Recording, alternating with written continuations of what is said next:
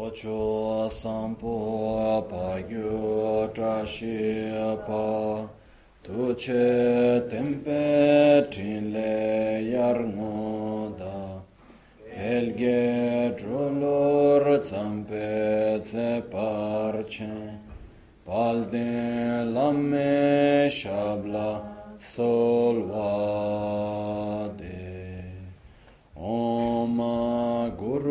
Guru Vajradhara Suma Timo Nishasane Karma Uta Vardanya Shri Bara Varsa Manya Sarva Siddhi Hum Hum Om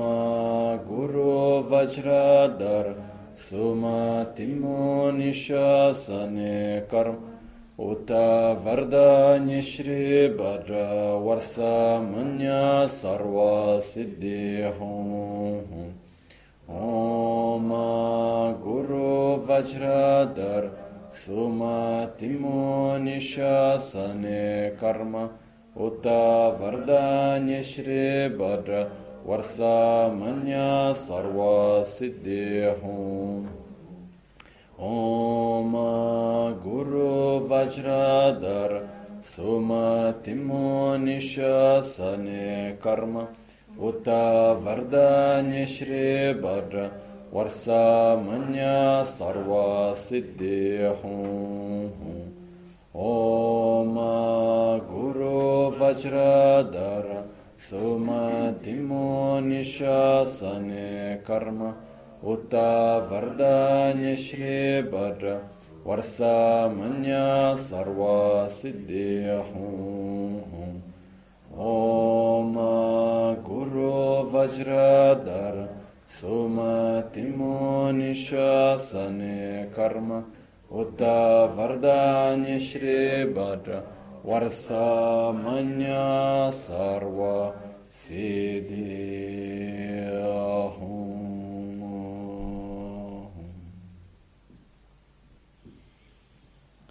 Pakyuke kudan da gelu, pakyuke sundan da gena, pakyuke turdan da geyi, teyerme çıktı cingelu, makyuke kudan da gelu, makyuke sundan da gena, Makyo ke tubdan dagi ten yerme çıktı çingi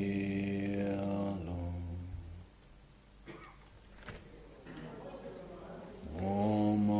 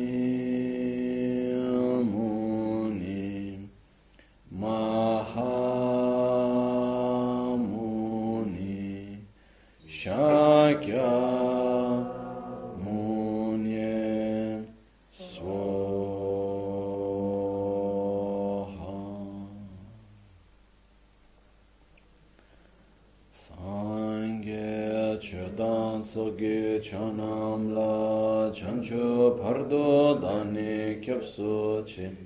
Dagi jinso gibe sonam ki. Prola pinchire sangye drupar shu. Sangye chedan tsoge chanam la chancho pardo dani kyapso che. Dagi jinso gibe sonam ki. drola penchira sangye druparash sangye chodan tsogi chonamla. Chancho pardo dani kyapso chi. Dagi jinso gibe sonam. Drola penchira sangye druparasham Nel buddha nel Dharma e nel Sangha prendo rifugio fino all'illuminazione con la pratica della generosità e delle altre perfezioni, possa io ottenere lo stato di Buddha per il beneficio di tutti gli esseri senzienti.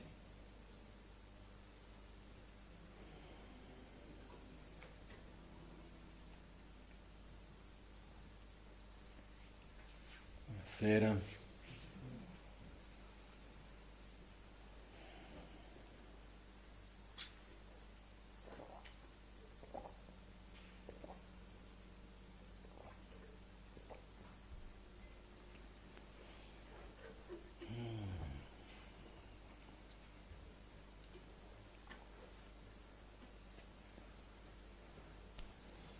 Quando viene descritto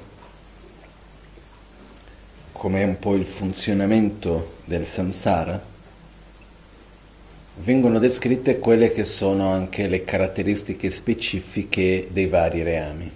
No?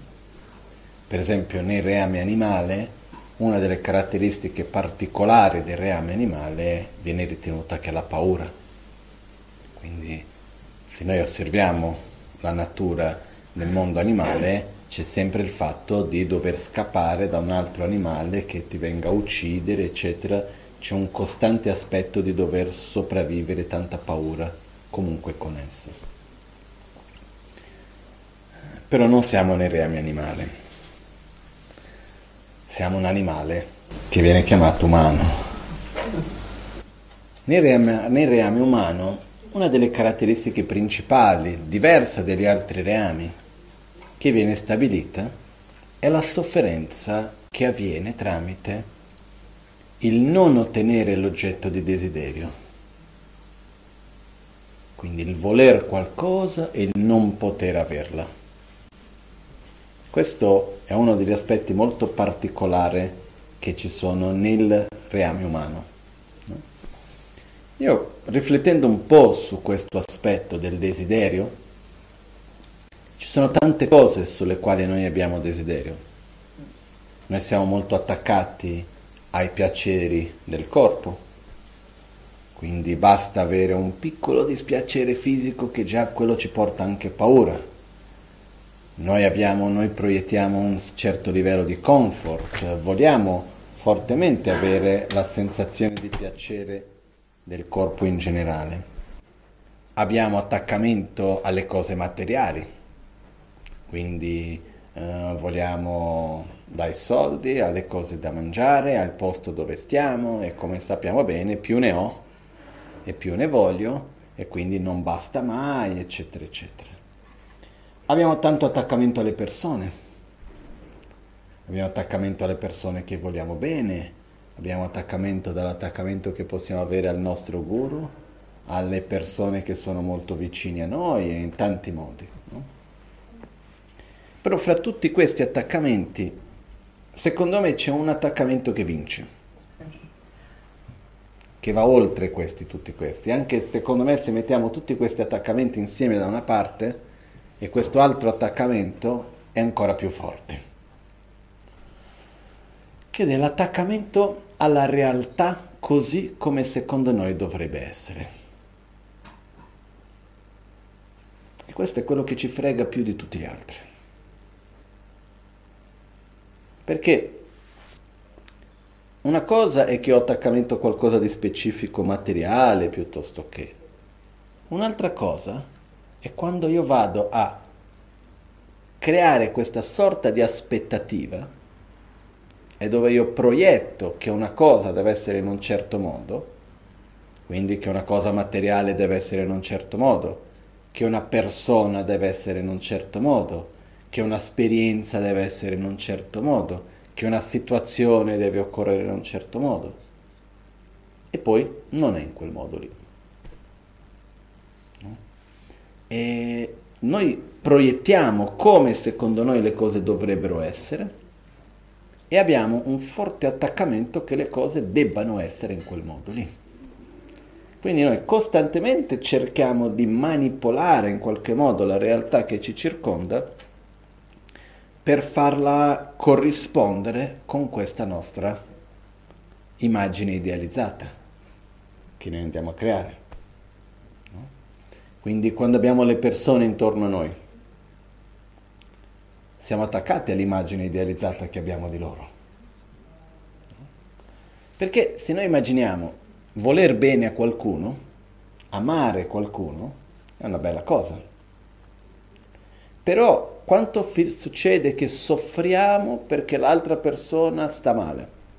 Soffriamo perché l'altra persona non agisce come noi pensiamo che dovrebbe agire. Soffriamo perché l'altra persona non fa quello che secondo noi dovrebbe fare, non ci guarda nel modo come volevamo che guardasse, non ci dà l'attenzione che secondo noi dovrebbe dare. Ma non solo questo. Quando noi vediamo un'altra persona che non sta bene, rimaniamo male.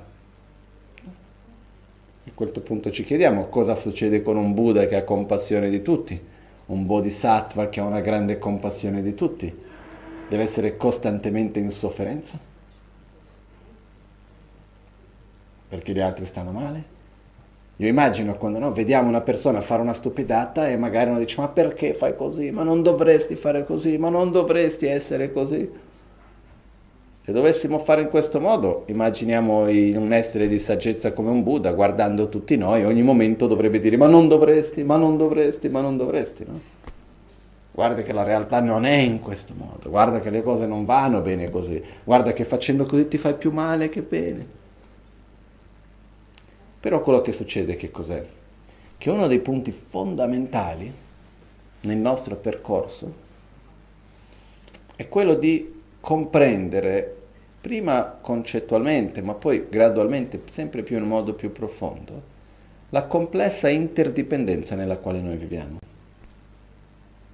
E questa interdipendenza ha tre livelli principali, che vengono chiamati un livello grossolano, un livello sottile e un livello molto sottile. A livello grossolano è capire che non esistono risultati senza che ci siano state le cause.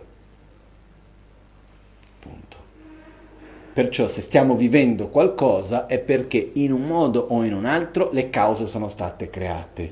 Punto sia a livello personale, individuale, che a livello collettivo. Quindi a livello collettivo, familiare, comunità, città, paese, etnia, a qualunque livello collettivo mondiale che sia, tutto quello che noi viviamo, tutto quello che accade, è perché cause sono state create. Non esiste un risultato, quindi non esiste una realtà vissuta che non sia a sua volta il frutto di azioni precedenti e interazioni precedenti che hanno portato a questo. Osservare questo ci porta a rilassarci un po' da quel pensiero che succede spesso che dice ma perché questo è così? Ma questa cosa non dovrebbe essere così. A me mi viene sempre, quando io sento queste cose, questo non dovrebbe essere così, a me mi viene sempre in mente il pensiero, se lo è, non è perché dovrebbe, ma è perché può essere, no? Più che altro quando qualcuno dice, ma questo non può essere così. A me mi viene in mente di dire, se lo è, è perché può. Se no, non lo sarebbe. Vogliamo che sia diverso? Sono d'accordo a quel punto cosa dobbiamo fare per evitare che questa cosa continui in questo modo? Cosa possiamo fare per evitare questo nel nostro futuro immediato, lontano, quello che sia? Quindi questo è il primo livello di interdipendenza, che in realtà vuol dire tantissimo. Se noi riuscissimo semplicemente ad applicare nella nostra vita il primo livello di interdipendenza, che è la consapevolezza della, di che ogni cosa che avviene è il risultato di un'interazione fra causa e condizioni. E che nulla che noi possiamo percepire esiste indipendentemente da cause e condizioni. Questo porta a una doppia attitudine, vedere questo. Da un lato c'è un'attitudine di accettazione che può sembrare una sorta di rassegnazione, rassegnazione si dice rassegna, rassegnazione, che non lo è. Perché la rassegnazione vuol dire non lo accetto, però tanto non posso far nulla. Accettare vuol dire rispetto la realtà in cui mi trovo, accetto la mia propria ignoranza di non riuscire a comprendere tutte le variabili, tutte le cause e condizioni che portano ad essere in questo modo e quindi sono in pace con il presente, anche se non mi piace. Ma chi sono io per definire come le cose dovre, dovrebbero essere? Perché se le cose sono così, e a me non mi piace e io non sono d'accordo perché io non ho capito bene tutte le cause e condizioni. E se secondo me non mi piace, va bene che non mi piaccia, ma a quel punto cosa posso fare per farlo diventare diverso? Perciò questo primo aspetto di interdipendenza ci porta a questa doppia attitudine, una di accettare, per dire se io mi trovo davanti a una certa situazione, è il risultato di cause e condizioni esterne, cause e condizioni interne, il mio proprio stato interiore in questo momento che è il frutto delle mie esperienze e tutto il resto che mi porta a vivere questa situazione in questo modo nel momento presente. È il frutto dell'interazione fra tutte le persone, tutte le azioni il karma di ognuno, eccetera, che ci porta ad essere in questo stato, in questo momento. Punto. Quando uno riesce ad accettare essere in pace con la realtà in cui si trova, che non vuol dire rassegnarsi che non c'è soluzione, vuol dire essere in pace con il momento presente, essere in pace con la realtà in cui ci troviamo, portando però allo stesso tempo una seconda parte che sembra contraddittoria magari per qualcuno, ma che in realtà non lo è, che è invece una parte di azione e di presa di posizione perché quando io comprendo che la realtà nella quale vivo dipende da cause e condizioni, ossia quello che è è perché si sono state create diverse cause, interazioni che hanno portato ad essere così, ma io cosa voglio? A secondo di quello che io voglio, io devo interagire. Prendiamo un esempio qualunque, un rapporto con un'altra persona. Se nel momento presente io mi trovo in una situazione di conflitto, è quello che è. In questo momento c'è un conflitto. Perché c'è il conflitto? Ah, non lo so. C'è una quantità enorme di cause e condizioni. Ci sono i miei traumi, ci sono i traumi, traumi degli al, dell'altro, ci sono il modo come io vado a interagire con questo, come l'altro va a interagire con quella c'è, c'è tutto l'insieme che ci porta in questo momento a esserci, a essere un conflitto. La domanda principale non è perché c'è il conflitto, ma cosa devo fare per eliminare il conflitto, per andare oltre il conflitto, cosa devo fare per andare verso una direzione che voglio, che è una direzione di equilibrio, di armonia, di pace, eccetera. Quindi io dinanzi a questa realtà cosa faccio?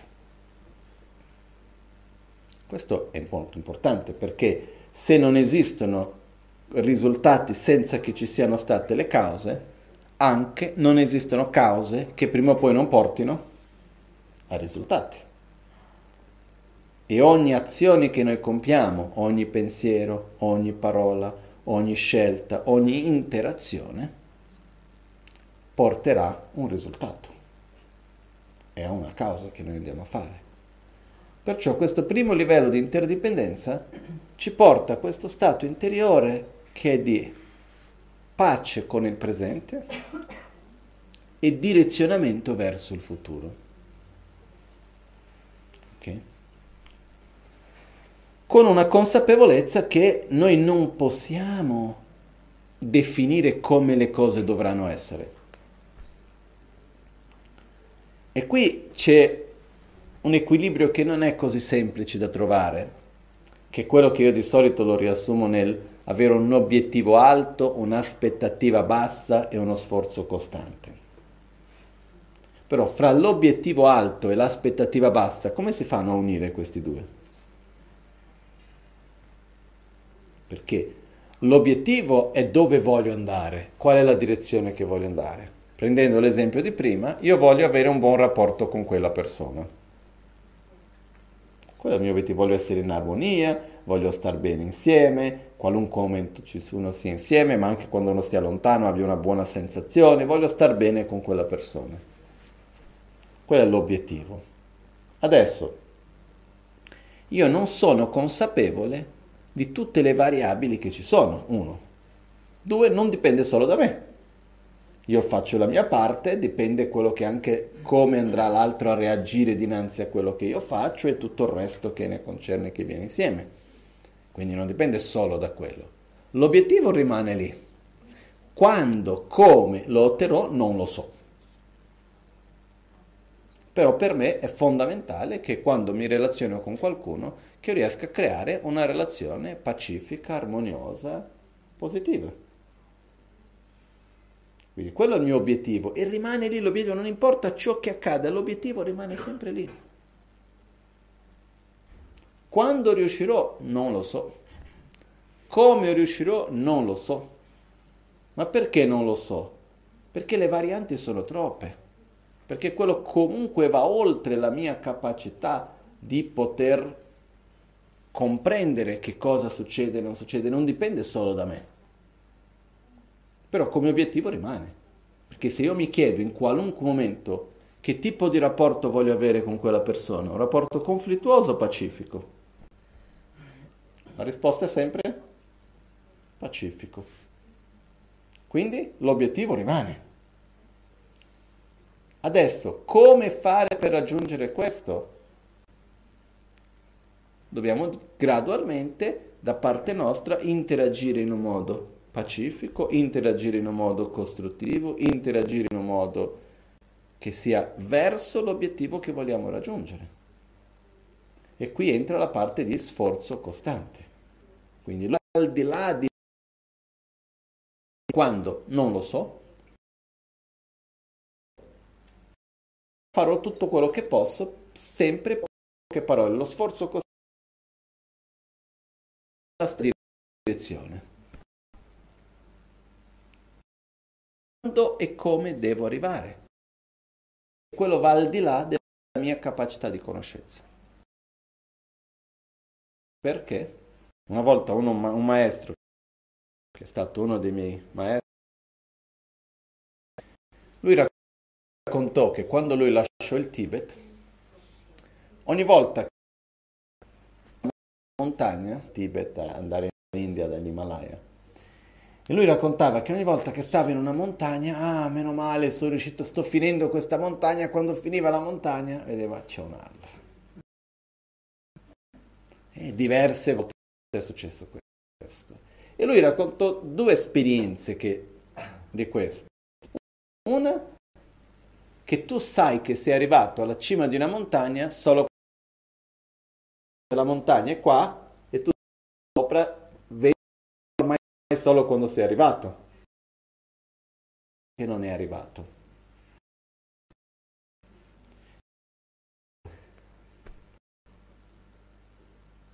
Quindi diceva, mai quando arriviamo all'obiettivo, finché riusciamo a avere, arrivare, manca questo, quell'altro. Quindi, seconda cosa, non sappiamo mai quando arriviamo se c'è ancora qualcos'altro da porci dopo di quello o se basta così. Perché, finita una montagna, molto spesso magari c'è un'altra. La cosa molto importante però è che noi dobbiamo avere chiara la nostra direzione. Avendo la direzione chiara, secondo punto, dobbiamo camminare in quella direzione senza sapere quando e come arriviamo, perché nella vita le cose non accadono come noi ci aspettiamo. Basta vedere questo momento. Io non mi sarei mai aspettato poco tempo fa di dover fare i mercoledì da qui e non essere a Milano. E posso farvi una lunga lista di cose che non vi sarei mai aspettato che sono successe. Su questo non ci sono assolutamente dubbi. Però quello che accade è che man mano che la vita ci porta a vivere situazioni inaspettate, la cosa importante è mantenere la direzione. Parto per il mio cammino, io non so che cosa mi troverò, non so quanto tempo ci vorrà per arrivare, ma la cosa importante è che cammino sempre nella stessa direzione. Okay? E tutto questo nasce da questa consapevolezza che viviamo in una realtà interdipendente, dove nulla accade indipendentemente da cause e condizioni. Perciò dove io sono è il risultato delle scelte e interazioni che ho vissuto finora, dove andrò è il risultato delle scelte e interazioni che andrò a creare, dei pensieri, delle parole e così via. Ok? Rimane chiaro questo concetto di obiettivo alto, aspettativa bassa e sforzo conti- costante, no? Ok. Questo è quello che riguarda il primo livello di interdipendenza. E ripeto una volta ancora, è molto molto bello perché ci dà uno stato di pace quando riusciamo ad accettarlo, anche se è faticoso. È faticoso perché facciamo fatica a guardare la realtà in cui siamo e dire va bene, sono in pace con, con il mondo, sono in pace con la realtà guardare la persona che ha davanti a noi che agisce in un modo che non ci piace per niente e dire sono in pace con te. Non sono contro, non vedo che non dovrebbe essere così. Vedere la persona che agisce in un modo che non ci piace e accettarla così com'è, senza entrare in uno stato di rassegnazione e invece mettere l'energia per migliorare, per interagire. Se tu sei davanti a me in un modo che non mi piace, io devo fare qualcosa per interagire con te in un modo che tu sia migliore. Ma non devo entrare nel conflitto diretto perché tu non sai come dovresti essere. Perché la nostra tendenza, quando qualcuno, per esempio, dice una cosa che non ci piace per niente o agisce in un modo che non ci piace per niente, Qual è la nostra tendenza? È pensare, ah, devo trovare il modo per interagire meglio, per aiutare questa persona? O la nostra tendenza è dire, ma tu non puoi essere così, ma lui non può fare così, ma come mai in questo modo? Ma non dovresti essere così, ma guarda che non va bene che sei così. Fra i due qual è la nostra tendenza? Secondo, no? Perciò veramente accettare l'interdipendenza di cause e condizioni vuol dire essere in pace con la realtà, così come l'esempio che ho fatto alcune volte della foglia che cade. Ripetendo brevemente l'esempio, quando noi osserviamo una foglia che cade, la foglia viene e cade su una certa posizione, no? Né un centimetro in là, né un centimetro in qui cade perfettamente lì. E se noi andassimo ad osservare la posizione in cui cade la foglia, è aleatoria o è precisa? Perfetta. Dinanzi a tutte le cause e condizioni, incluse il momento in cui l'albero è stato piantato, incluso il, tutto quello che è il modo in cui l'albero è cresciuto, incluso nel momento presente la pressione atmosferica, la temperatura, il vento, le persone che erano intorno, i bambini che giocavano nell'albero e tutto quello che insieme ha determinato che quella foglia cadesse in quel momento e che cadesse in quella posizione. Perciò quando vediamo qualcosa, come una foglia che cade, non è assolutamente aleatorio, è una posizione perfetta. Perfetta inteso che dinanzi alle cause e condizioni che ci sono state non potrebbe essere diverso.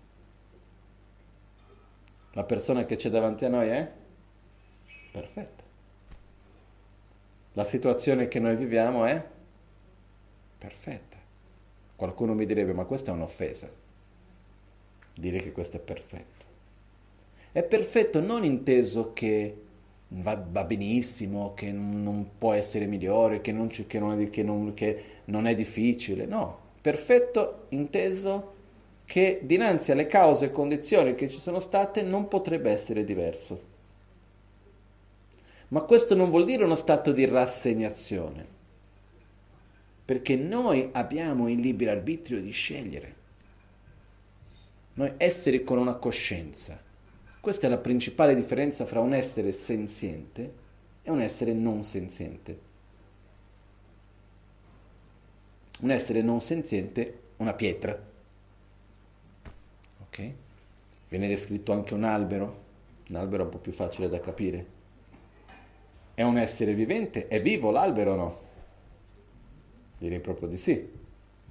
Però quello che viene detto è che una pianta è un essere che, anche se vivo, non ha coscienza. E quindi cosa succede? Ha dei meccanismi suoi di reazione. Quindi dinanzi a una certa cosa reagisce in un certo modo. E per questo che è anche facile relazionarsi con gli alberi, con le piante. Perché tu sai bene, ogni volta che fai così reagisce cos'ha. Punto. No? Però a me mi è venuto tante volte in mente cosa succederebbe se un albero avesse coscienza. Li porti dall'acqua quel giorno che però là era un po' girato di testa, svegliato storto l'albero, no, oggi non cresco il fiore oggi no, perché eh, tu non sei venuto quando secondo me dovevi venire guarda che non mi hai sorriso come volevo. Questa, la differenza principale è che gli esseri che hanno una coscienza hanno la capacità di proiettare e di scegliere, basato sul proprio giudizio della realtà. Mentre un essere che non ha coscienza è un semplice costante reazione dinanzi alle circostanze in cui vive. Ok? Una pietra è un essere vivente, reagisce a secondo di quello che fa, ha delle leggi, delle regole per dire nella quale reagisce. Quindi dal momento nel quale noi abbiamo questa coscienza, abbiamo questo libero arbitrio, abbiamo questa capacità di scelta, che si manifesta nelle piccole, piccole, piccole, piccole azioni. Nessuno ha la libertà di essere diverso da un momento all'altro. Noi abbiamo la libertà di agire diversamente con ogni pensiero, con ogni parola, con ogni interazione, che però avviene, come dicevo, con piccole azioni. Quindi, quando noi riusciamo ad accettare la realtà in cui noi siamo, e allo stesso tempo riconosciamo il potere che si trova in ognuna delle nostre azioni,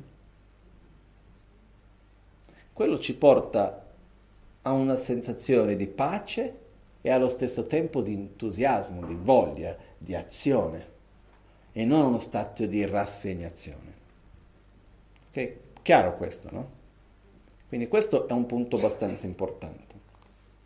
Dopo di questo arriviamo agli altri due livelli di interdipendenza. Il secondo livello di interdipendenza è quello nel quale si descrive che nulla esiste indipendentemente dalle proprie parti. Quindi qualunque cosa che esiste è composta da diverse parti. E se quando si trasforma una parte, si trasforma l'intero o meglio, non è neanche possibile trasformare l'intero che non trasformando le parti. Quindi, ognuno di noi in un gruppo ha un ruolo importantissimo. Ogni momento della nostra vita ha un, un ruolo importantissimo perché ogni piccola parte va a determinare ciò che accade nell'intero. Ok? Potremmo passare delle ore a discutere su questo. Però è molto importante riconoscere il potere di ogni piccola azione, il potere dell'individuo, il potere di ogni pensiero, il potere di ogni parola detta, il potere di ogni scelta fatta, nell'insieme del tutto. Perché molto spesso ci sentiamo impotenti. Ma io cosa vuoi che sia quello che faccio io dinanzi alla società? Ma guarda qua come va il mondo. E io per me stesso dico, se qualcuno mi chiede, ma tu sei ottimista o pessimista del mondo? Se guardo il mondo in generale, molto spesso la tendenza è essere pessimisti. Se andiamo a vedere le parti, lo specifico, la tendenza è essere ottimista. Perché? Vediamo il potere di ogni piccola parte, la possibilità di cambiamento e di trasformazione che esiste in ogni piccola cosa. E vediamo che l'insieme dell'unità, qualunque sia essa, non esiste indipendentemente dalle proprie parti. Ok? Qua non è il momento adesso per entrare in tutta la spiegazione filosofica di come sono composte le parti dei fenomeni impermanenti piuttosto di quelli, di quelli permanenti. Non è il momento per quello. Però a un livello molto più pratico, quotidiano, fatto sta che qualunque cosa è composta di parti. Prendiamo lo stesso esempio di prima perché è un esempio che secondo me ricade nella vita di tanti. Un rapporto con un'altra persona, che può essere il nostro padre, può essere un figlio, può essere un amico, può essere qualunque persona. C'è il rapporto. Il rapporto è una unità. Quali sono le parti che compongono questo rapporto? Ogni interazione, ogni momento insieme. Quindi ogni momento, ogni volta che ci parliamo, ogni parola detta, ogni parola sentita, ogni incontro, ogni interazione va a formare quel rapporto.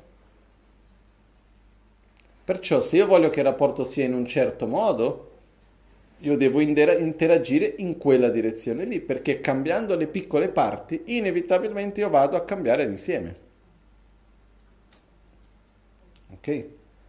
Perciò, quando vediamo sia l'aspetto dell'ambiente, sia l'aspetto della società, sia l'aspetto della comunità, sia l'aspetto familiare, sia l'aspetto personale, a qualunque livello sia essi, quando noi vediamo il potere che esiste in ogni piccola parte, riusciamo a capire molto meglio il potere che si trova nelle nostre mani, nelle nostre scelte, per poter trasformare la realtà in cui noi viviamo. Anche il fatto di poter diventare un Buddha. Buddha descrisse 84.000 veleni mentali, ai quali sono necessari 84.000 antidoti e al quale ci sono gli 80, si dice che tutti gli insegnamenti di Buddha hanno insegnato questi 84.000 antidoti. Dice, ma sono tanti, sì. Però è una unità. 84.000 tutti i veleni mentali. È fatta da parti. 84.000. Si comincia da uno. Ah, ma anche quell'uno è difficile. Lo dividi in 100. Cominci da una piccola parte. E quella piano piano, piano piano, piano piano, piano piano, piano piano, finché si fa di 84.000 però la realtà è che l'intero non esiste indipendentemente dalle parti. Prendiamo un esempio qualunque, la rabbia. Eliminare totalmente la rabbia. Fate cosa? Sì. Poi dipende, c'è chi ha più rabbia, c'è chi ha meno rabbia. Eh? Se dovesse parlare per me metterei altri veleni mentali davanti, tipo la pigrizia. No? Per fortuna mia la rabbia non è il mio punto debole. Però parliamo della rabbia se io metto la rabbia e metto davanti a me tutta la rabbia, sembra quasi insormontabile, è una cosa impossibile di affrontare, non so neanche da dove cominciare. Però è una unità. Dividiamola in parti. Quali sono le parti che compongono la rabbia? La rabbia di questo, la rabbia di quello, la rabbia di quell'altro, la rabbia di quell'altro, la rabbia quando succede questa cosa, la rabbia quando mi dicono quell'altra, la rabbia di questo, di quello, quell'altro. Sono vari momenti in cui si manifesta la rabbia. Se cominci a prendere uno di questi, quel momentino lì, quella la più piccola, prendiamola quella più semplice. quella lì riusciamo a fare qualcosa? Dai, non è chiedere troppo. Lascia stare il resto, ma quel pezzettino piccolino lì, che quando quella persona ti dice quella cosina lì, non reagisce più così. È possibile o no? Sì. Uno dice, vabbè, tutto il resto va bene, ma quel pezzettino lì non lo faccio più così. E quando io riesco a superarlo, a essere davanti a quella situazione, cina lì, quella specifica, piccolina lì, e riesco a non reagire nello stesso modo, ho avuto una piccola vittoria. E quando ho cambiato una piccola parte, io sto lavorando nell'insieme. Poi c'è, una volta fatta quella, dopo c'è un altro piccolo pezzettino. Quando invece quella cosa non va come voglio, non devo reagire così. È un pezzettino dopo l'altro, un pochettino alla volta, un pezzettino dopo l'altro, un pochettino alla volta, si arriva. No? Per quello che si dice, quando c'è un problema che è troppo grande, che uno non sa come risolverlo, la soluzione è dividerlo in tanti piccoli problemi finché arriva una misura che riesce ad affrontare. Perciò, questo secondo aspetto della realtà, che è che nulla esiste indipendentemente dalle proprie parti, in realtà quando messo in pratica è estremamente utile. E quando noi viviamo con questa visione di mondo, cambia totalmente il modo di agire e di vivere. Perché non c'è nulla che non è possibile trasformare. Perché ogni cosa è fatta delle piccole parti. E noi affrontiamo quella che riusciamo in questo momento, un pezzettino alla volta, mantenendo quella direzione che vogliamo. Ok? Quindi questo dà il potere all'individuo, il potere di ogni parte. Adesso andiamo al terzo tipo di interdipendenza, anche se non entriamo nei dettagli. Il terzo livello di interdipendenza è l'interdipendenza che esiste fra tecnicamente la base di imputazione e l'imputazione del nome.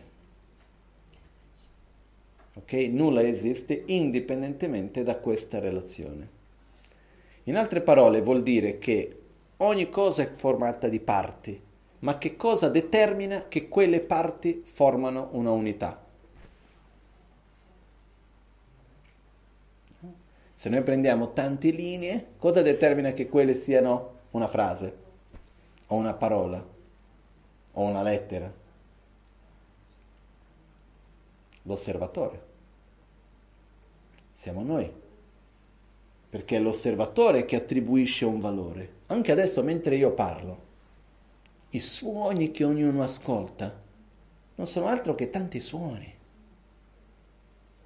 Rwa andate nel pyoge che tone keja shebaina, nga keja shete tsik yala, mala, kare chena ma chena kera zo kaya komarwa. Ne tsik dugja lamna ya kenzo komarwa, yapo lamna ya kenzo komarwa.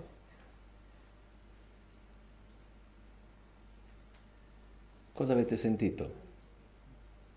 Suoni? Ma anche prima eh? e anche adesso. Qual è la differenza? Che i suoni di adesso abbiamo un'idea che quei suoni messi insieme vuol dire quella cosa lì. Riusciamo a collegare le parti con un concetto che li mette insieme. Questo mi fa ricordare la storia di questo matematico che era molto malato, era a letto e stava praticamente quasi per morire e viene l'amico suo matematico e non gli sapeva cosa dirgli, viene a visitare in ospedale e non sapeva cosa dirgli. Molto, succede spesso, ci troviamo davanti a una persona che sta molto male e qualunque cosa viene detta in quel momento molto spesso è un po' fuori luogo quindi lui è arrivato lì, non sapeva cosa dire al suo amico e fra matematici cosa si sono detti? Un numero.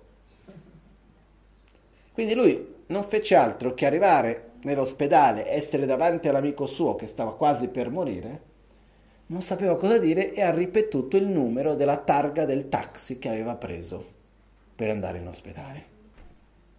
No? E quando ha detto questo numero, l'amico suo è rimasto molto contento gli occhi sono brillati e ha detto che bello, questo è il risultato di un'equazione. Lui ha fatto tutta l'equazione che c'era dietro che da finiva in quel numero lì. E ha fatto l'errore che era bellissima quella cosa. A me se uno mi dice un numero, oh, è come se parlo in tibetano a voi magari, no? Quindi cosa succede? Ogni volta che noi ci troviamo davanti a qualcosa, quello che noi vediamo è un insieme di parti alle quali noi andiamo ad attribuire significato. E ogni parte a sua volta è anche un insieme di parti al quale noi andiamo ad attribuire significato.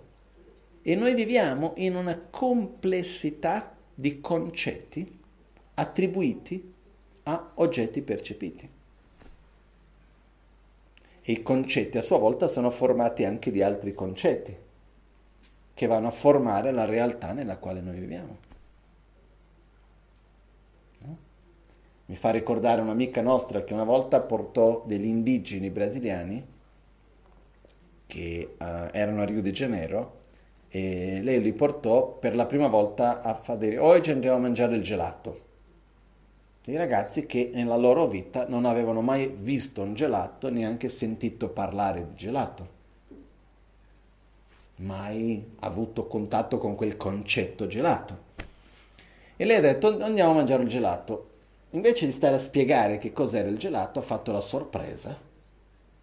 Sono andati insieme al supermercato, ha comprato un chilo di gelato e mentre stava pagando, uno dei ragazzi più curiosi ha aperto il barattolo del gelato, faceva tanto caldo a Rio, ha preso il gelato con la mano, ha sentito quella roba fresca, si è messo in faccia. Ah, che bello, raffresca. No? Era sbagliato? Attribuito il valore che a lui gli sembrava più comodo.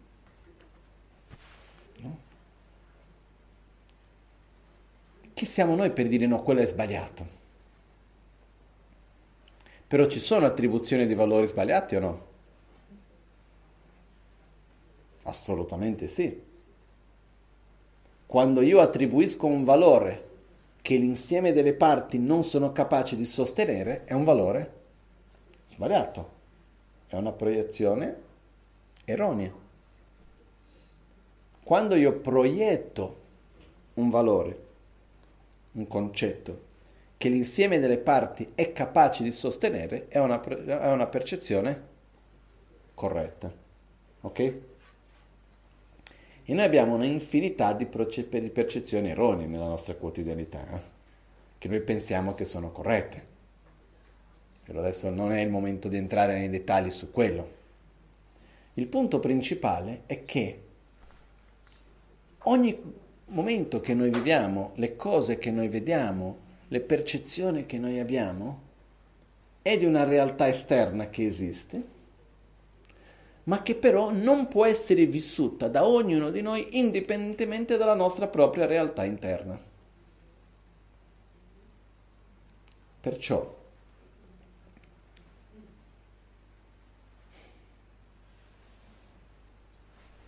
noi però non essendo consapevole di tutto ciò, proiettiamo sulla realtà che percepiamo con i nostri sensi la nostra propria visione e ci aspettiamo che quello sia la realtà. E quando proiettiamo qualcosa che poi dopo l'insieme delle parti non riescono a sostenere, rimaniamo male e costantemente stiamo cercando di forzare la realtà ad essere come secondo noi dovrebbe essere. E questo noi lo facciamo nel momento presente e lo facciamo principalmente proiettato verso il futuro, più tardi oggi, domani, eccetera. Lo facciamo anche proiettato verso le persone, verso certe situazioni, verso i luoghi, verso gli oggetti. Io ho una mia idea, un mio concetto, lo proietto su quella cosa e io ritengo che quella cosa debba essere così come ho proiettato io. E se non si sostiene rimango male. Da questo che veniamo a quell'attaccamento che è l'attaccamento alla realtà così come noi riteniamo che debba essere. Che in certi contesti viene chiamato di ignoranza. Però è la cosa più difficile di molare. Noi possiamo molare l'attaccamento al piacere fisico, possiamo molare l'attaccamento al riconoscimento della immagine, possiamo molare l'attaccamento alle persone, ma l'attaccamento alla realtà così come secondo noi dovrebbe essere, quella è più dura. Quello dove voglio arrivare oggi è il fatto che noi non abbiamo nessuna capacità reale di prevedere il futuro.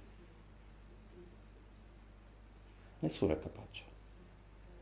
Io almeno non ho mai conosciuto nessuno. No? Ci sono persone che hanno una capacità di prevedere ciò che accadrà utilizzando la logica. Per dire se la macchina va in direzione del muro a 180 all'ora senza freno, io posso dire fra tot secondi schiantra. Questo non è che ci vuole chiaroveggenza del futuro. Okay? Perciò ci sono modi per prevedere ciò che accadrà, per proiettare leggermente nel futuro, basato sull'esperienza del passato. Sappiamo che quando una cosa fa così reagisce in quell'altro modo, quindi abbiamo un'idea. Però noi non siamo consapevoli di tutte le varianti, quindi la realtà è che non possiamo avere una certezza di cosa sarà, come sarà, eccetera, eccetera. Però ci sono alcuni componenti importanti. C'è un componente nella nostra vita che è la situazione nella quale noi siamo. Uno dei componenti della nostra vita è cosa succede intorno a noi, nella società, nell'ambiente, come agiscono le persone che ci circondano. Ok? Noi non abbiamo tanto potere su questo, o meglio, praticamente zero. L'unico potere che abbiamo è come io vado a interagire, in che modo questo va a, re- a reagire a secondo della mia interazione. Però, nello stesso modo che non abbiamo potere su quello che accade, c'è un altro componente importante che è come io vivo ciò che accade. E dinanzi a questo cosa io faccio dinanzi a ciò che io vivo.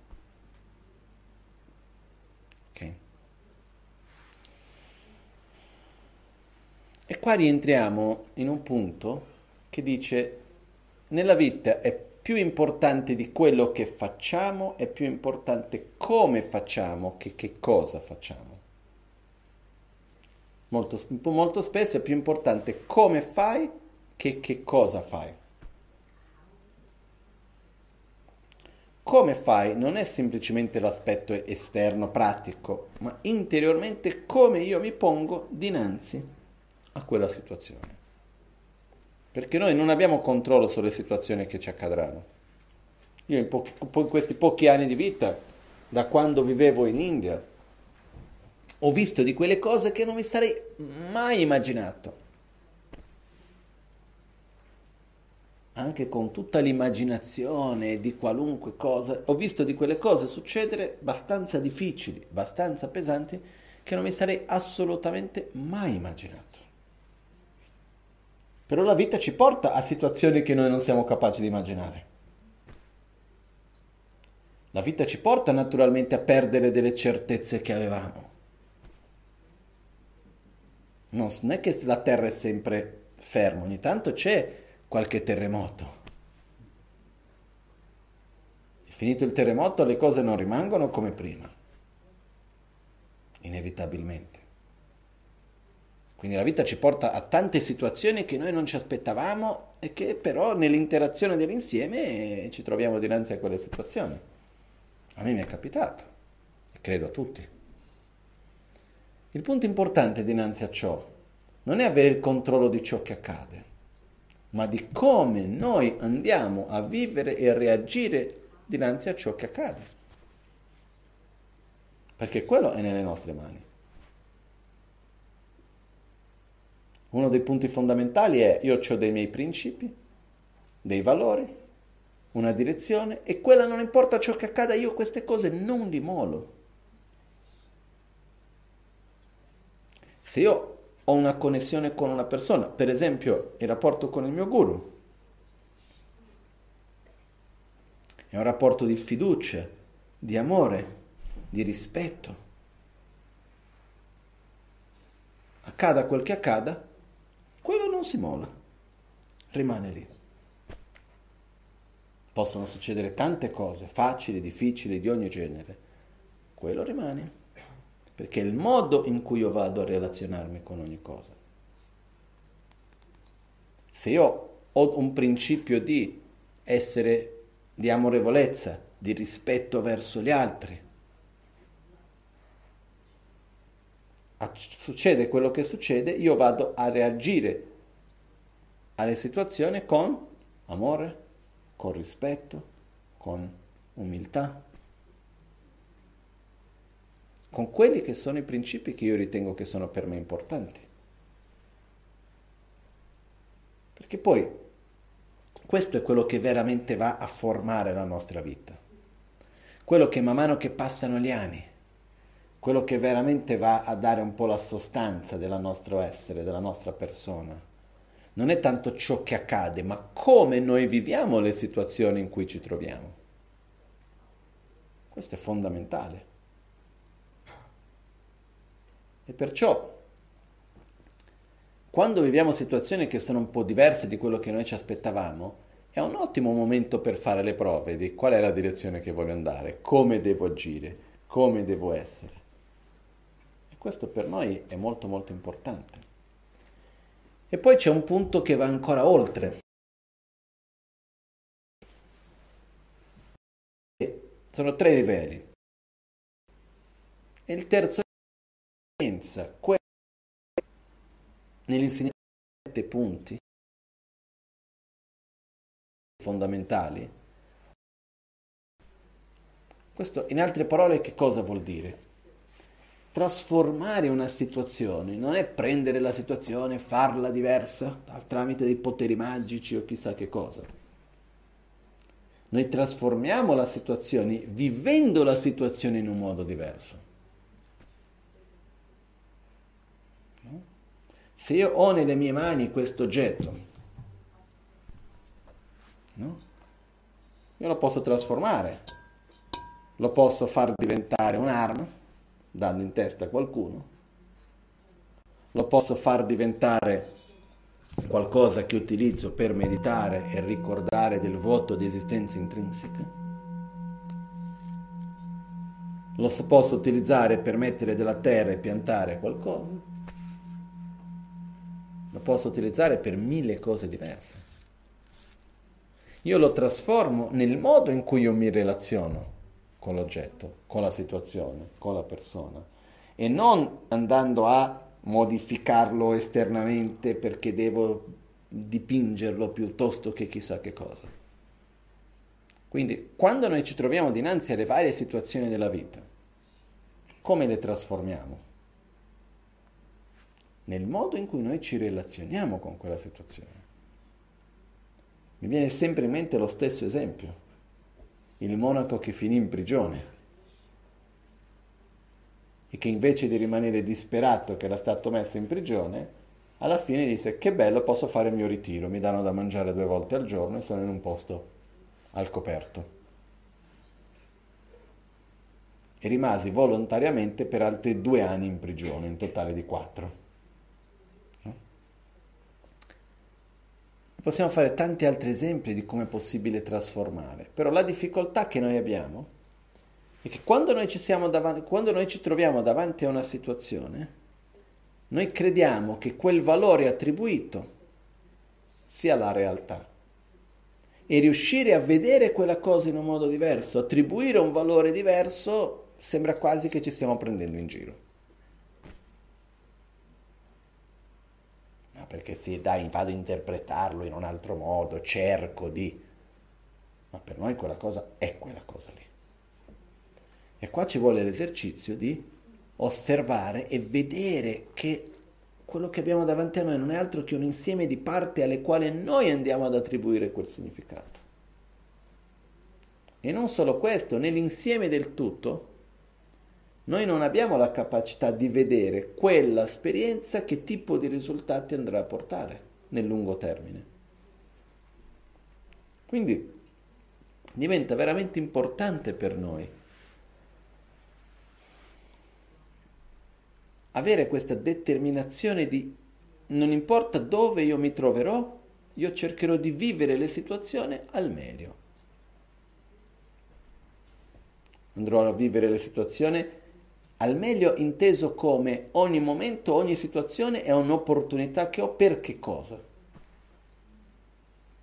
Per avvicinarmi sempre di più a uno stato più elevato di coscienza.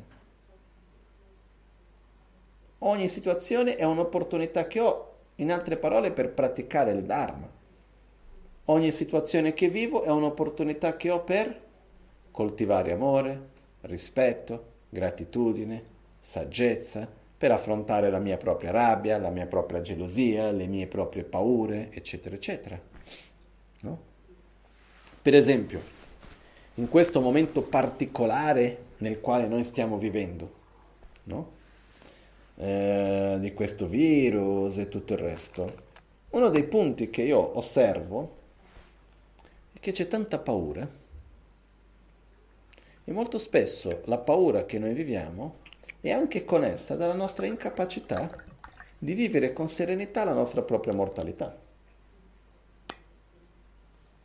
Perché è un dato di fatto, moriremo. Non per il virus. Quello non so se è un dato di fatto, nella mia percezione no. Ok? Però per qualcosa sì. No? È un po' come, che ne so, ci sono alcuni personaggi che mi vengono in mente che hanno passato la vita facendo roba pericolosa, poi muoiono per le cose più stupide. Eh?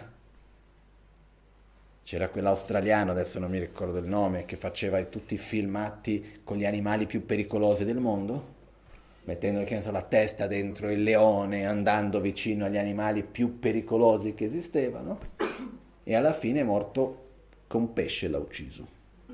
Pesciolino, anche piccolo.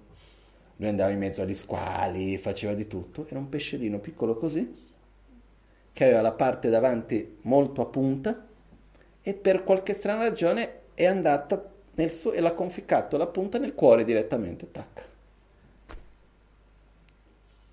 Dopo aver fatto le cose più pericolose impossibili, lì. Ma possiamo fare altre migliaia di esempi che esistono in giro, no? Quello che voglio dire è questo, che come ognuno andrà a morire non si sa. Può succedere nel modo più banale come nel modo più strano. Però fatto sta che a un certo punto questa vita, così come noi la conosciamo, finisce. A un certo punto questo corpo non regge più. E non c'è niente di sbagliato, non c'è niente di male. E la realtà nella nostra società storicamente basta vedere, è sempre alti e bassi, alti e bassi. Ci sono momenti nel quali le cose va in un certo modo, poi in un altro. Quante volte nella nostra storia, ma senza andare lontano, ci sono stati momenti di crisi, momenti di conflitti collettivi, momenti di epidemie e cose di questo genere. Non possiamo neanche contare. Questo non toglie la serietà della malattia e di tutto il resto. Eh? Però, secondo me, è importante per noi chiederci come io vivo questo momento. Perché la paura di una malattia vuol dire che in realtà abbiamo paura di soffrire e abbiamo paura della nostra propria mortalità, che è normale. Però è importante ritornare un pochettino e ricordarci che noi siamo mortali, che noi moriremo. E il problema non è morire, non dobbiamo aver paura di morire. Perché è inutile aver paura di morire, tanto moriremo. No? Aver paura di una certezza è un po' stupido, scusate. No? Aver paura che il sole nasce domani mattina. Tanto nasce. Che ci piaccia, che non ci piaccia. Il problema non è morire, il problema è vivere male. Il problema è passare la nostra vita giorno dopo giorno come se fossimo immortali, dedicando la vita per la semplice sopravvivenza confortevole. Quindi siamo no, lì tutti preoccupati, perché la cosa più interessante è vedendo in questo momento di crisi, no? dove hanno tutti paura del virus, cosa succede, eccetera, eccetera, fermiamo le scuole, le attività di gruppo si devono fermare, oggi c'è il fatto che nessuno può stare più vicino di un metro, piuttosto che tutte queste cose che vengono fuori, ma io tutto il rispetto, veramente tutto il rispetto, no? Si vede anche le differenze culturali, no? se fossimo in, in, un altro paese, ci sono alcuni paesi, altre culture nelle quali viene detta una cosa, ma non vedi uno che sia più vicino dell'altro di un metro e mezzo. Eh? In Italia sono tutti a prendere in giro il fatto che uno non può stare più vicino dell'altro di un metro. Questa è la differenza culturale di ogni posto, no? Però il punto che voglio arrivare è il punto che la nostra preoccupazione è di fare in modo che la vita vada avanti. Ah, quindi c'è il problema che economicamente le cose non hanno dei, abbiamo dei problemi economici. Tutto il rispetto, ed è vero. Anche noi come centro abbiamo dei problemi economici dinanzi a questa situazione presente. Tocca a tutti. È una realtà abbiamo dei problemi che magari dei programmi che erano stati pro- fatti di studio piuttosto che di lavoro non potranno andare avanti nei tempi scelti, eventi che sono cancellati, eccetera, eccetera, eccetera. Ok. Ma quello che è il messaggio che tutto questo ci dà è che noi moriremo. Ripeto, non in questo, per causa di questo virus se no fra un po' qualcuno dirà, vedi, là mi ha detto che moriremo col virus, poi dopo qua viene la catastrofe. No, io sto solamente dicendo, noi prima o poi, in un modo o in un altro, moriremo. E quello messaggio che noi stiamo ricevendo in questo periodo è dire, svegliamoci, che siamo mortali e dobbiamo vivere la vita al meglio. Vivere la vita al meglio non vuol dire fregarcene di tutto e cercare di avere più piaceri possibili. Vuol dire cogliere questa opportunità che abbiamo nella vita per morire una persona migliore di quella che è nata. Per coltivare amore, rispetto, gratitudine, saggezza. Per assicurarci anche una continuità migliore dopo la morte. Per poter aiutare e servire bene gli altri. Però non abbiamo tempo da perdere, perché la vita passa in fretta. E quando meno ci aspettiamo è andata. Io posso fare un lungo esempio di persone conosciute da me o conosciuti da amici che da un giorno all'altro, quando meno si aspettavano, finito. Quindi ripeto, il problema non è morire, il problema è vivere la vita senza dare un senso, senza viverla bene. E ogni momento della vita è prezioso, ogni giorno è importante. E l'importante, ripeto una volta ancora, non è solo cosa facciamo ogni giorno. Perché qualcuno mi direbbe, ah ma se così si devo vivere la vita in questo modo sono fregato, io nel mio lavoro che devo andare lì ogni giorno e fare questo piuttosto che quell'altro che è noioso, che non ha significato, come faccio? Non è il problema quello. Il punto di vivere la vita bene non è cosa io faccio, c'è anche una, una certa influenza di cosa faccio ovviamente, ma è principalmente come io lo vivo, come uno strumento per chi io divento. Perché quando arriviamo alla fine della giornata, alla fine del mese, alla fine dell'anno, alla fine della vita, La domanda più importante è chi sono io dinanzi a quello che ho vissuto. Sono andato a fare una vacanza, sono andato a Borobudur. Chi è partito e chi è tornato? Parlando di me stesso, di ognuno di noi. Sono tornato con più energia, ho accumulato delle azioni virtuose, ho generato dell'energia positiva, ho imparato delle cose, sono riuscito a creare delle impronte positive, quindi ritorno più ricco interiormente o no? Questo è importante per noi. Perciò anche adesso, nella nostra quotidianità, nei giorni in cui noi ci troviamo, è importantissimo focare la nostra energia nel chi io divento. Però chi io divento dipende dal modo in cui io mi relaziono con il mondo. Perché la nostra mente, le nostre emozioni, le nostre abitudini più profonde vengono create e la nostra mente viene modellata dalle nostre scelte e le nostre azioni, dalla nostra interazione quotidiana.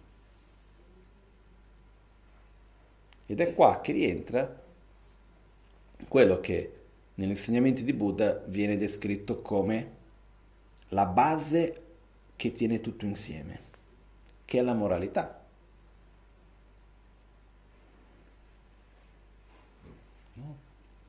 anche nel simbolo della ruota del Dharma.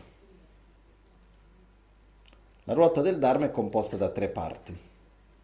C'è il nucleo, i raggi e il cerchio. Il nucleo rappresenta la saggezza, i raggi la concentrazione, il, il cerchio la moralità. Viene detto che per il quanta saggezza che uno possa avere e per il quanta concentrazione uno possa avere, se non ha moralità non si sostiene, crolla tutto. Se uno ha una buona moralità riesce a sviluppare concentrazione e riesce a sviluppare saggezza. Per quello che viene anche descritta la moralità come la base solida per sviluppare tutte le altre qualità. Che cos'è la moralità? Non è l'etica L'etica è cosa si deve fare, cosa non si deve fare, cosa è giusto, cosa è sbagliato, entrare in quel campo e possiamo passare qua dei mesi e degli anni a discutere che cosa è giusto, cosa non è giusto, il perché, il come in questo contesto, in quell'altro, se l'etica è assoluta o piuttosto che relativa, e qua possiamo passare eoni a discutere. La moralità è semplice. La moralità è la capacità di ognuno di noi di mantenere gli impegni che prendiamo, di coltivare ciò che noi sappiamo che è giusto e abbandonare ciò che noi sappiamo che è sbagliato. E questo è fondamentale per tutti noi, per una semplice ragione.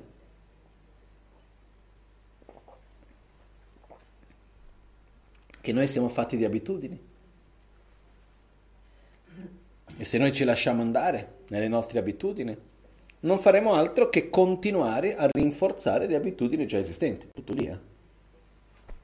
Se noi abbiamo abitudini meravigliose, siamo un grande bodhisattva e abbiamo delle abitudini meravigliose, va benissimo continuare a coltivare quelle stesse abitudini. Se noi abbiamo delle abitudini che non ci fanno bene, a noi e agli altri, è meglio cercare di non coltivare quelle abitudini. Però la nostra tendenza dinanzi a qualunque situazione è agire secondo le abitudini già esistenti, i condizionamenti già esistenti. Ed è qua che entra la moralità. Che dice, non importa ciò che accada, non criticherò gli altri. No? Io uso, alla fine uso sempre questi due esempi perché mi piacciono tantissimo. Nei voti dell'addestramento mentale dell'Oggio ci sono tanti voti, sono 18 voti e 22 consigli, no? Però fra questi vari voti c'è un voto che dice, no? Um, non parlare delle qualità mancanti altrui. In altre parole, non criticare gli altri. Perché uno deve prendere il voto? Perché viene voglia di farlo, non di prendere voto, viene voglia di criticare. Ma io so che non fa bene, quindi io mi impegno a non criticare. E quando viene quella voglia lì, riesco a non bloccarla e non seguirla. Così come viene la voglia, dico fra un po' passa. E quella voglia dopo di un po' passa. E noi abbiamo tenuto la bocca chiusa. Magari anche la lingua si muove all'interno, però siamo riusciti a stare zitti. Una volta, due volte, dieci volte, cento volte, mille volte, piano piano diventa sempre più debole l'abitudine di criticare. Che cos'è che ci protegge da questa abitudine? L'impegno che ci siamo presi e la nostra capacità di mantenere questo impegno. Per quello che la moralità viene anche chiamata in tibetano di Sem-sung. Sem, mente, sung, protezione. È ciò che ci protegge dalla nostra propria mente, ciò che protegge dalle nostre proprie abitudini. Il voto che viene subito dopo è Shencho Kaya Misamo tradotto in italiano semplice, fatti fatti tuoi.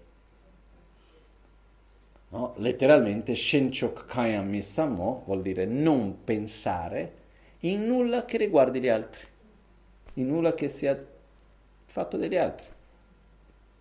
Io posso pensare come aiutarti, posso cercare di capirti, eccetera, ma a me che cosa hai fatto, cosa non hai fatto, dove sei andato, che colore c'ha le mutande, non mi importa. Non ho bisogno di sapere queste cose. Però questa è una cosa che in generale piace tanto a tutti. Eh? Ci piace sapere le cose della vita degli altri o no? Addirittura ci piace sapere le cose della vita di gente che non esiste. Basta vedere tutti i film, le serie, le telenovele. Uno è lì, cioè noi siamo capaci magari di raccontare tutta la vita di qualcuno che non è mai esistito. Eh? Ma cosa succede quando noi stiamo vedendo la vita dell'altro?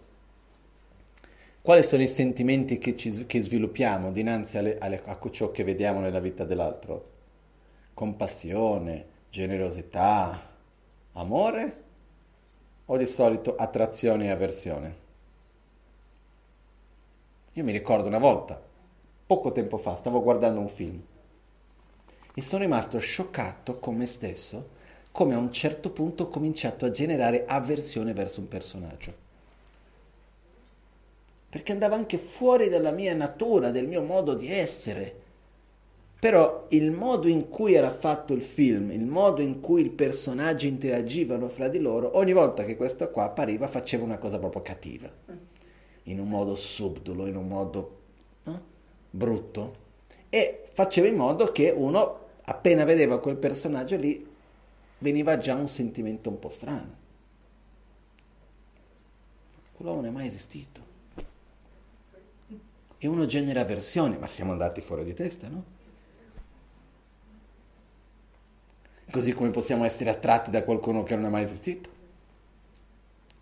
Perciò di solito quando pensiamo nella vita degli altri, sia persone che esistono, che anche personaggi, eccetera, di solito qual è i sentimenti che si sviluppano? Attaccamento, desiderio, attrazione e avversione, rabbia, odio, giudizi, eccetera, eccetera. Ok? Per quello negli insegnamenti di Lojon, Geshe Chekawa dice, Shencho Kayami Samo, fatti i fatti tuoi. Questo è un voto, perché? Perché la nostra tendenza non è quella.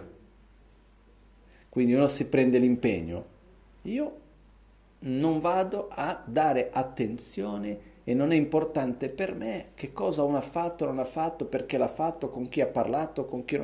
Quello che non mi riguarda, non ho bisogno di occupare il mio spazio con quello. Io cerco di mettere in pratica questo e ogni tanto vengo visto un po' come un antipatico. Perché sinceramente le persone che conosco, quelli che vedo, quelli che ho intorno, io veramente ci tengo a tutti, con tutto il cuore, veramente. Però a me di che cosa ognuno ha fatto, non ha fatto, quando ha fatto, come è stato, come non è stato, i dettagli, non ho bisogno. E non cambia quello che sento. Se c'è bisogno di aiutare, di capire e a un punto c'è bisogno di ascoltare, di comprendere per interagire, uno si fa. Però stare lì costantemente a vedere uno e l'altro, perché parlare, questo, quell'altro, perché poi anche quando io parlo della vita dell'altro a qualcun altro, di solito quando dico qualcosa su qualcuno è neutro io sono, ho un'attitudine neutra o sono tirato verso attrazione o verso avversione? Quando parliamo di qualcuno. Raramente, se sono neutro non dico niente. O no? Raramente vedo qualcuno parlare di un altro con un'attitudine veramente neutra. Di solito quando si va a parlare o c'è dell'attrazione e quindi cerchi di fare in modo che anche l'altro veda quella persona come una cosa positiva, o c'è dell'avversione e quindi cerca di mettere l'altro un po' in cattiva luce per far vedere che questo, che quell'altro. Con tutte le sfumature possibili, eh, che sono tantissime. Perciò, questi sono due voti, così, fra tantissimi che esistono. Esiste il voto di non mentire, di non rubare, esiste il voto di non utilizzare la parola in un modo violento, di non utilizzare la parola per creare eh, separazione e conflitto fra le persone, di non utilizzare la parola violenta, di non dire, non parlare a vanvere. Sono tutti voti che esistono. Esiste il voto di praticare la generosità, ci sono tantissimi voti possibili. Però la cosa fondamentale per noi non è prendere voti, ma è mantenere quelli che prendiamo. Inteso che ciò che noi riteniamo che è importante per noi, che è positivo, che è virtuoso e noi ci impegniamo a coltivare, dobbiamo mantenere quell'impegno ciò che noi riteniamo che è negativo, che va abbandonato, va evitato e ci, e ci prendiamo l'impegno di evitare, dobbiamo evitarlo. Perché questo è quello che gradualmente ci permetterà di, form- di modellare il nostro essere verso la direzione che vogliamo andare. Per me la moralità è un po' come le strisce che ci sono a fianco di una strada. No? Se noi immaginiamo che stiamo guidando in una strada, a me mi è già capitato di guidare in una piccola strada, al buio, magari una notte anche con la nebbia, senza le strisce bianche per terra. È faticosissimo. Perché man mano che stai andando non sai mai se c'è una curva, se non c'è, dov'è la strada, è veramente faticoso. Così come mi è già capitato più di una volta di guidare su una strada totalmente buio, con nebbia, eccetera, dove vedi un metro di distanza, però con le strisce per terra, no? Quindi cosa guardi principalmente? Le strisce, vedi quella striscia che ti va direzionando, sai che sei nella strada e vai avanti, no? In una giornata di sole, senza nebbia, servono le strisce bianche? Poco. Quando dobbiamo fare le strisce? Quando c'è la giornata di sole perché così non perdiamo la direzione nella giornata buia di nebbie. Quindi quando stiamo bene, quando abbiamo quei momenti di chiarezza, no? come mi è già capitato con degli amici a dire che di solito, e ho già visto questo in alcune persone, che ci sono i momenti nel quale uno va lì che non capisce niente, che dice tutte le cose che non fanno molto senso. E poi ci sono quei momenti di chiarezza, sembra che uno va lì e in un certo modo incorpora Mangiushri, no? ha una chiarezza finalmente, vede le cose bene, capisce, eccetera. Ogni tanto può succedere, non di incorporare Mangiushri, ma di avere un po' di chiarezza. E questi sono i momenti nei quali uno deve fare la striscia. E quando abbiamo quei momenti di chiarezza, quando abbiamo quei momenti nei quali noi diciamo che questo è quello che devo fare, così come le cose devono essere. Questa è la direzione che voglio andare, che sono quei momenti di chiarezza che abbiamo. Lì dobbiamo mettere giù le strisce perché arriverà il momento nel quale non capiamo più niente, vogliamo morire, piuttosto che non sappiamo cosa vogliamo fare, piuttosto che c'è qualunque momento di conflitto, di eh, dubbio, di incertezze, di tristezza, di paura, di quel che sia. E uno perde la direzione. In quel momento ha bisogno di guardare giù per terra, vedere le strisce. Quella è la moralità, quali sono gli impegni che noi prendiamo con noi stessi? Quando noi diciamo quando va tutto bene è facile mantenere certi impegni, la difficoltà è mantenerli quando sono i momenti di difficoltà. Però è lì che quegli impegni servono come una linea guida di quello che dobbiamo fare e di quello che non dobbiamo fare, per mantenere la direzione che vogliamo seguire. No? Quindi è molto molto importante in tutto ciò non solo avere una direzione da seguire, ma avere degli impegni che ci mantengono in quella direzione. Ci sono tantissimi tipi di impegni, non sono io qui a dire dovete prendere questo impegno piuttosto che quell'altro impegno, ma è importante avere questo, come posso dire, questa capacità di mantenere gli impegni che noi prendiamo e di darci una direzione chiara. Perciò, concludendo, fra tutti i nostri attaccamenti il più forte è come noi vorremmo che le cose fossero. Però non abbiamo controllo su questo. Non sappiamo cosa succederà domani come le cose andranno. Dobbiamo aspettare domani per sapere come le cose andranno domani. Il punto è che qualunque cosa accadrà, noi dobbiamo viverla bene, noi dobbiamo viverla al meglio delle nostre capacità, noi dobbiamo mantenere la nostra moralità. Questo è fondamentale. Quindi il punto non è occupare la nostra energia il nostro spazio pensando che cosa accadrà. È importante prevenire su tante cose, ok? Però principalmente dobbiamo mantenere la nostra energia su come vivo il momento presente e creare una base solida su come andrò ad affrontare ciò che accadrà domani.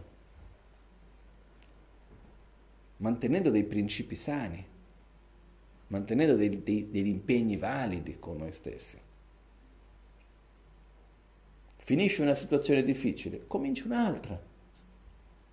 Finisce un problema, dopo di un po' c'è un altro. E noi dobbiamo essere pronti ad affrontarli in un modo sano, ad affrontarli in un modo che ci mantenga sulla strada che vogliamo andare. Okay? E la mia propria esperienza è che quando riusciamo a farlo, non importa ciò che accada, alla fine dei conti è stato buono alla fine dei conti ci troviamo un passo avanti. Impariamo qualcosa, cresciamo, fa sempre bene. No? Come Milarepa si dice che diceva, quando sono in salute sono contento perché posso praticare bene. Quando sono malato sono contento perché posso praticare bene. C'è il modo di praticare dinanzi alla malattia, c'è il modo di praticare dinanzi alla salute. C'è il modo di praticare quando siamo soli, c'è il modo di praticare quando siamo in compagnia. No? E questo mi fa ricordare le ultime due righe del testo di Atisha della ghirlanda di gioielli del Bodhisattva. Chikpoduna semlata mountuduna ngalatas. Mountuduna ngalata chikpoduna semlata. Adesso l'ordine mi, mi, mi sfugge. Però diceva, quando, quando in compagnia quando in compagnia osserva le tue parole, quando da, soli, quando da solo osserva i tuoi pensieri. Proteggi, guarda i tuoi pensieri. No? Questo è già un punto che tenere questa moralità di dire ok, quando sono con gli altri attento a quello che dico, piuttosto sto zitto. Quando sono solo, attento a quello che penso Ok? Perciò, quando noi abbiamo, prendiamo un impegno, ci sono dei momenti nel quali viene voglia di fare il contrario di quell'impegno preso. Quel vuol dire che quell'impegno funziona. Perché se qualcuno prende il voto di dover respirare tutti i giorni, lo stiamo sempre mantenendo il voto, no? Lo romperemo il giorno che moriamo. Lo siamo già morti, non possiamo romperlo. Quando è difficile vuol dire che il voto sta facendo effetto. E quando riesco a mantenerlo vuol dire che entra l'abitudine e non mi lascio andare e mantengo, quindi vado a indebolire quella cattiva abitudine che ho. E quello è bellissimo quando si riesce a fare. Perciò non aver paura di prendere un impegno, però dobbiamo prendere impegni piccoli, non troppo grossi. E ricordiamoci che siamo mortali. E non c'è niente di sbagliato in questo. Anche se il sogno dell'umanità è non morire, avere una vita molto lunga. Anche noi buddisti abbiamo sempre una lunga vita, lunga vita, lunga vita. Ma avere una lunga vita serve fino a un certo punto. Quello che serve è una vita significativa. Quello che è importante è vivere la vita bene. Quando abbiamo tutte le condizioni e siamo capaci di utilizzare queste condizioni in un buon modo, ben venga una vita lunga. No? Perché noi esseri umani abbiamo una capacità enorme di fare il bene e di fare il male. Se noi la utilizziamo per fare il male è meglio morire prima. Scusate se lo dico così, eh? perché quello che facciamo poi ce lo portiamo con noi. Meglio fare un risetto ogni tanto. Però abbiamo un'opportunità meravigliosa per quello che anche dedichiamo e facciamo il possibile per avere una vita lunga, perché abbiamo un'opportunità meravigliosa e la dobbiamo utilizzare al meglio. Però il punto è utilizzare ogni giorno bene. Perché tanto la vita è fatta dei momenti presenti, la vita è fatta dell'adesso, dell'ora, del qui e dobbiamo viverlo al meglio. Quindi, senza paura. E ripeto, una volta ancora, se dobbiamo aver paura di qualcosa non è di morire, ma è di vivere male. Quello è più importante. E se stiamo vivendo bene, che gioia. Rigioiamo di questo e continuiamo nella stessa direzione. Se stiamo vivendo bene vuol dire vivendo in un modo che ogni giorno, ogni mese, ogni anno, ci portiamo in una direzione per essere una persona più stabile, più gioiosa, con più amore, più rispetto, con meno rabbia, meno invidia, dove riusciamo a migliorare gradualmente le nostre qualità, diminuire i nostri veleni mentali. È quello. Se riusciamo a sviluppare più bodhicitta, se riusciamo a avere la mente che vada sempre più verso il Dharma, a quel punto vuol dire che stiamo facendo la cosa giusta. Ok? Adesso, prima di chiudere per oggi, uh, facciamo un po' di man- recitazione di mantra insieme, nel quale andiamo a dedicare tutta la nostra energia positiva generata, in particolar modo per uh, tutti coloro che in questo momento sono in uno stato di sofferenza, sia fisico che mentale, okay? e anche che andiamo a fare una, la nostra parte per creare un'interdipendenza positiva nella quale mettiamo l'energia perché queste condizioni che noi viviamo possano effettivamente finire e trasformarsi in qualcosa che comunque in qualche modo faccia del bene, ma che questo momento possa finire. Anche perché, come diceva Kyabche Dragon Rinpoche, una volta me l'ha detto, la prima cosa che dobbiamo fare affinché qualcosa venga è desiderarlo. Quindi mettiamo la nostra intenzione verso quello. Ok? Chetsun lame kutse rapten chin namkar tinle chochur gepadam Losan tempe drume sasonki.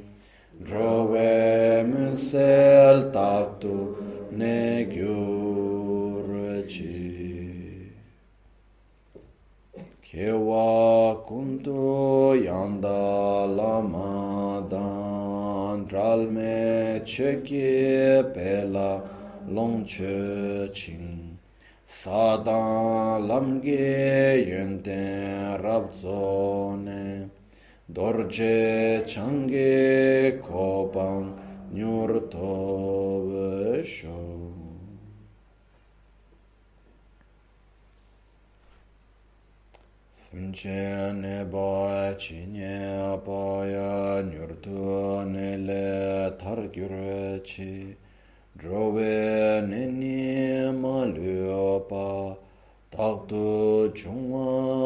barasho. Qualunque essere, malato o sofferente che esista, possa velocemente liberarsi dalla malattia e dalla sofferenza. Possono tutti gli esseri, costantemente, vivere liberi da qualunque malattia e sofferenza.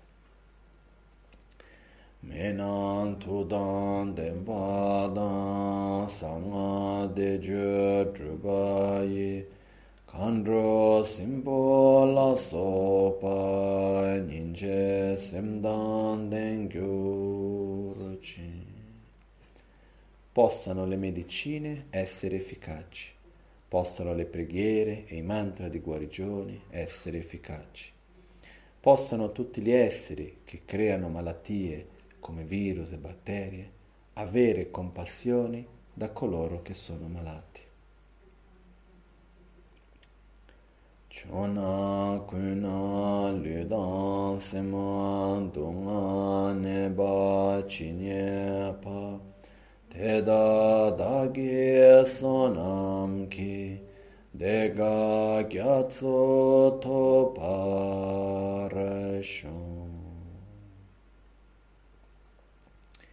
in tutte le direzioni qualunque corpo o mente, malato o sofferente che esista, possa tramite la forza dei miei meriti raggiungere un oceano di felicità e benessere.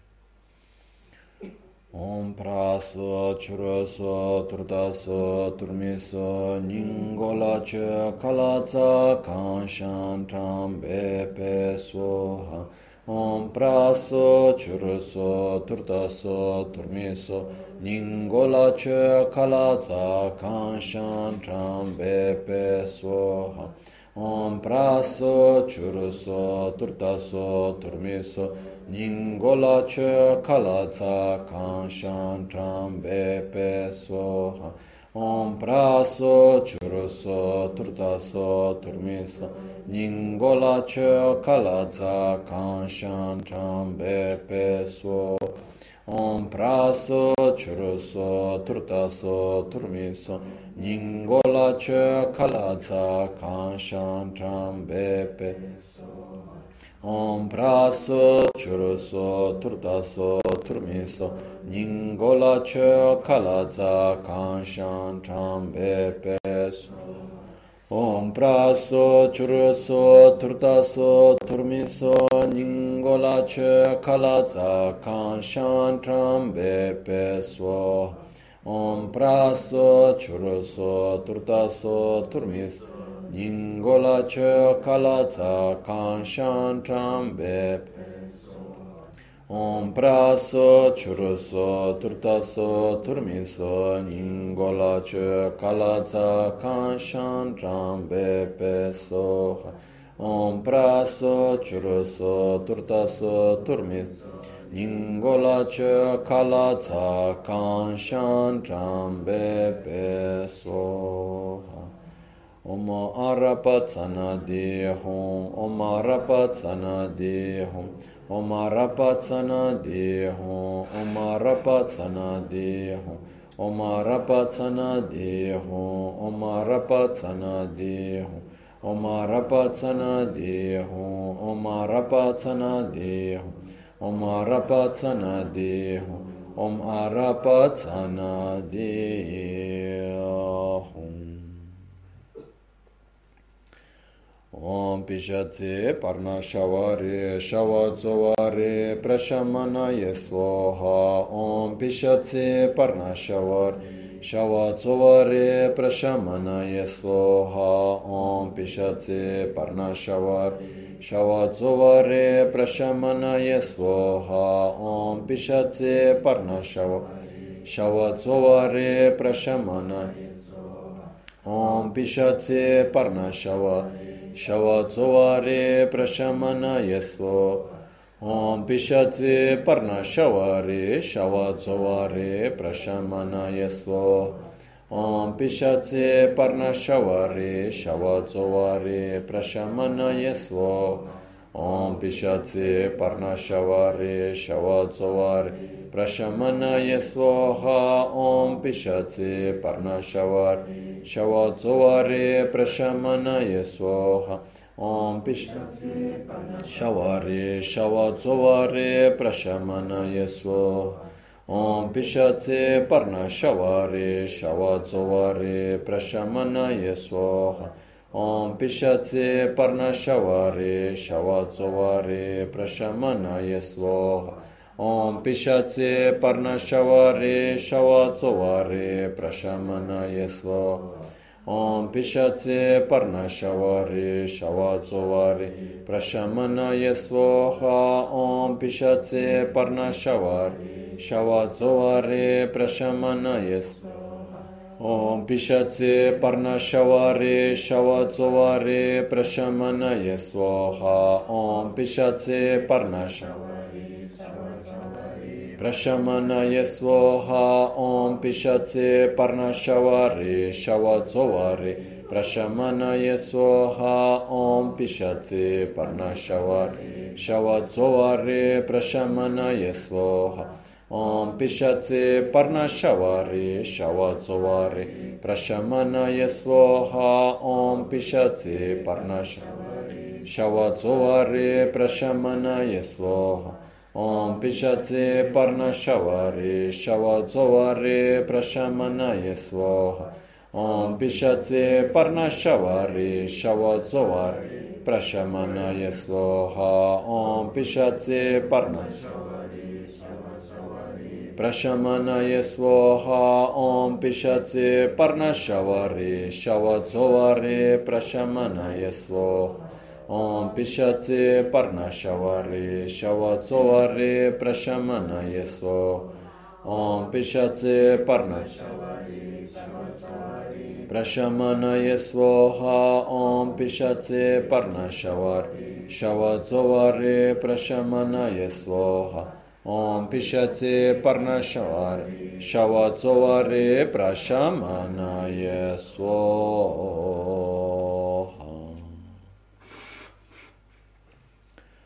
Om Mani Hum Om Mani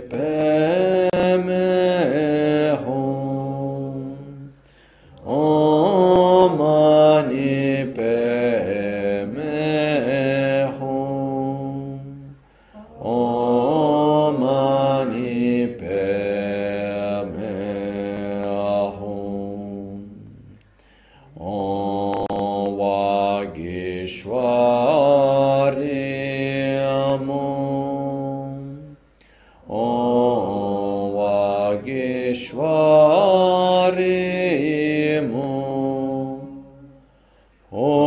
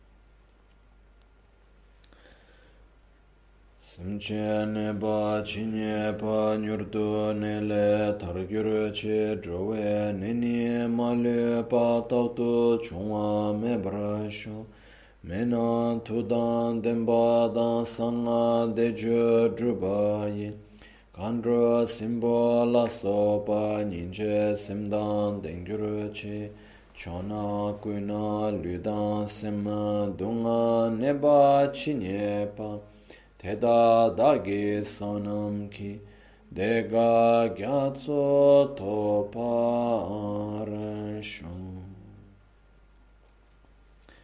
jetsun lame kutse rapten chi namkar tinle chochur gepadam losan tempe drume sasum ki drove munsel tak tu ne gyur chi. Nimo dele tsendele nime kuyan delek shi. Ninsen tak tu delek pe kuncho sumke jinge lop.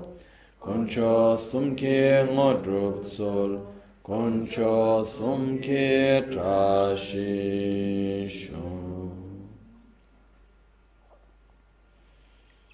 All'alba o al tramonto, di notte o durante il giorno, possano i tre gioielli concederci le loro benedizioni, possano aiutarci ad ottenere tutte le realizzazioni e cospargere il sentiero della nostra vita con molti segni di buon auspicio.